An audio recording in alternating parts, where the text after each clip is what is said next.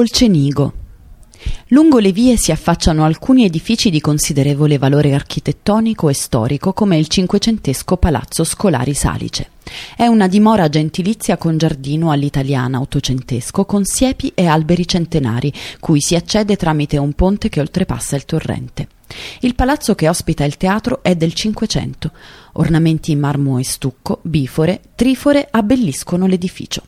A partire dalla seconda metà dell'Ottocento vi si tennero rappresentazioni teatrali e concerti. Dopo un importante intervento di restauro, lo stabile ospita al piano terra il nuovo cinema teatro e al primo piano il Museo dell'Arte Cucinaria, dove sono esposti strumenti, oggetti, documenti e fotografie che ripercorrono la storia gastronomica dell'Alto Livenza. Già esistente nel 1262, originariamente chiesa di uno dei primi conventi francescani del Friuli, San Giacomo si trova tra il castello e il borgo. Convivono al suo interno elementi di epoche diverse, oltre a preziosi arredi lignei e altari marmorei. Il santuario della Santissima Trinità è un magnifico scrigno di pregevoli opere di varie epoche.